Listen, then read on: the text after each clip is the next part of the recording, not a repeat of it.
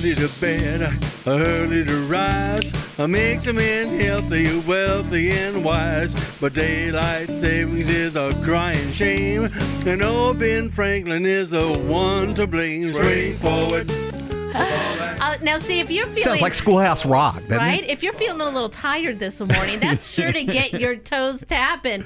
Uh, did you remember on Saturday night to set your clock spring ahead? I did. I had them all ready to go Sunday morning, and then I, I promptly s- overslept. Yeah.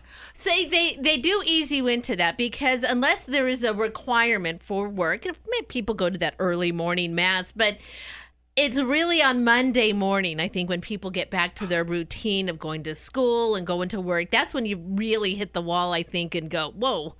See, I go to the early. morning mass on Sundays. I go to the Okay. very early morning mass, and I couldn't do it Sunday. Yeah. I, so I, I wound up going to a 1045 at a different parish over at St. Cecilia.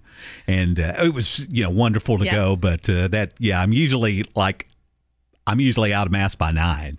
Yeah, So- for sure. So we, uh, I, I didn't notice it too much again, like like you on S- Sunday, because you know if I have to get up at uh, six o'clock instead of seven o'clock to get to early morning mass, you know, it doesn't. It's, that's sleeping in for me, right? it's not until this morning's alarm went off that I went, "Whoa, that's early." So we thought we'd spend a little time today talking about daylight savings. Okay, let me get a little espresso. Okay, ready. ready. We, we need a second cup for sure. Well, here's the first thing. It's called daylight saving time, not daylight savings oh, time. Isn't that interesting? I didn't realize Here's that. There's no say. S. Okay. While it's common to hear people say daylight savings time or daylight savings, the correct term has no S. It's daylight saving time. And there's a grammatical reason for that, keeping saving as singular. You can think of it this way What are you going to do during this time? Save time. You're saving daylight. But you can't save time.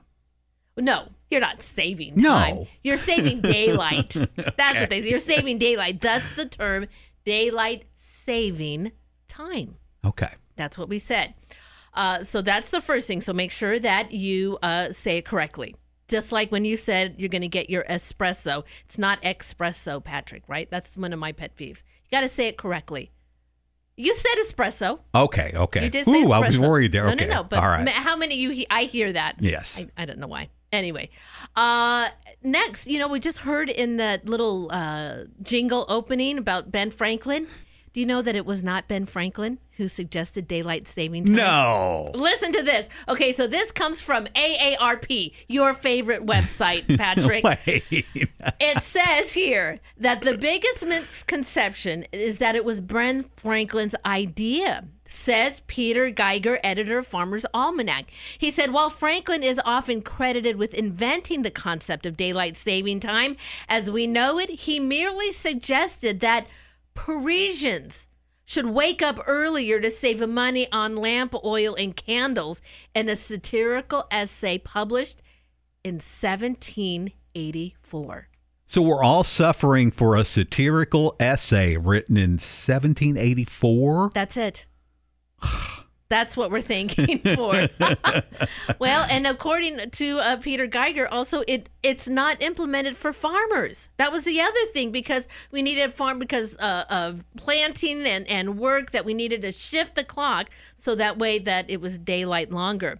The, he says the practice originated to benefit farmers. Now that is in fact not correct.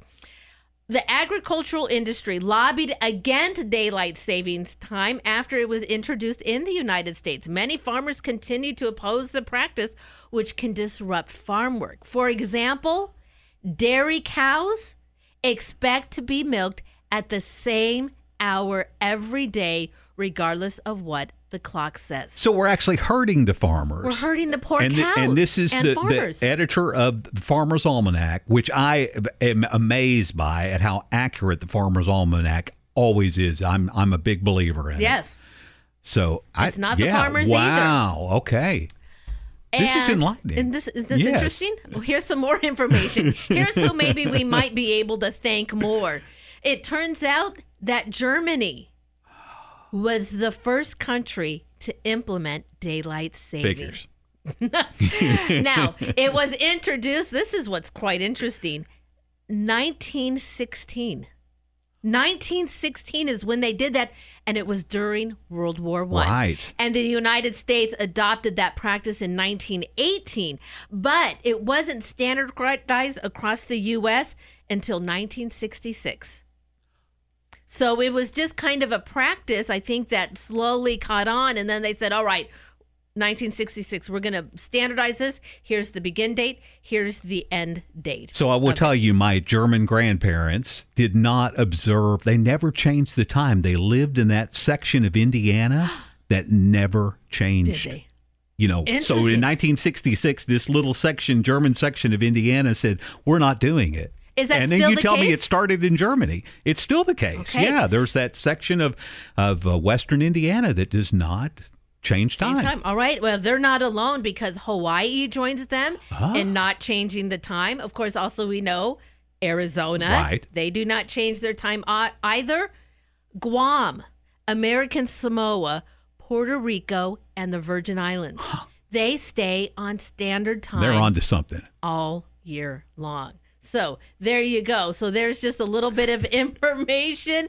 And of course, Patrick, I did do another quick lookup. It looks like during daylight saving time, there's a 2% increase in these first few weeks of car accidents. Whoa. Okay. Be careful out so, there. So make sure you're wide awake and make sure you're listening to the morning blend because how can you possibly fall asleep behind the wheel listening to the glory of our Catholic faith?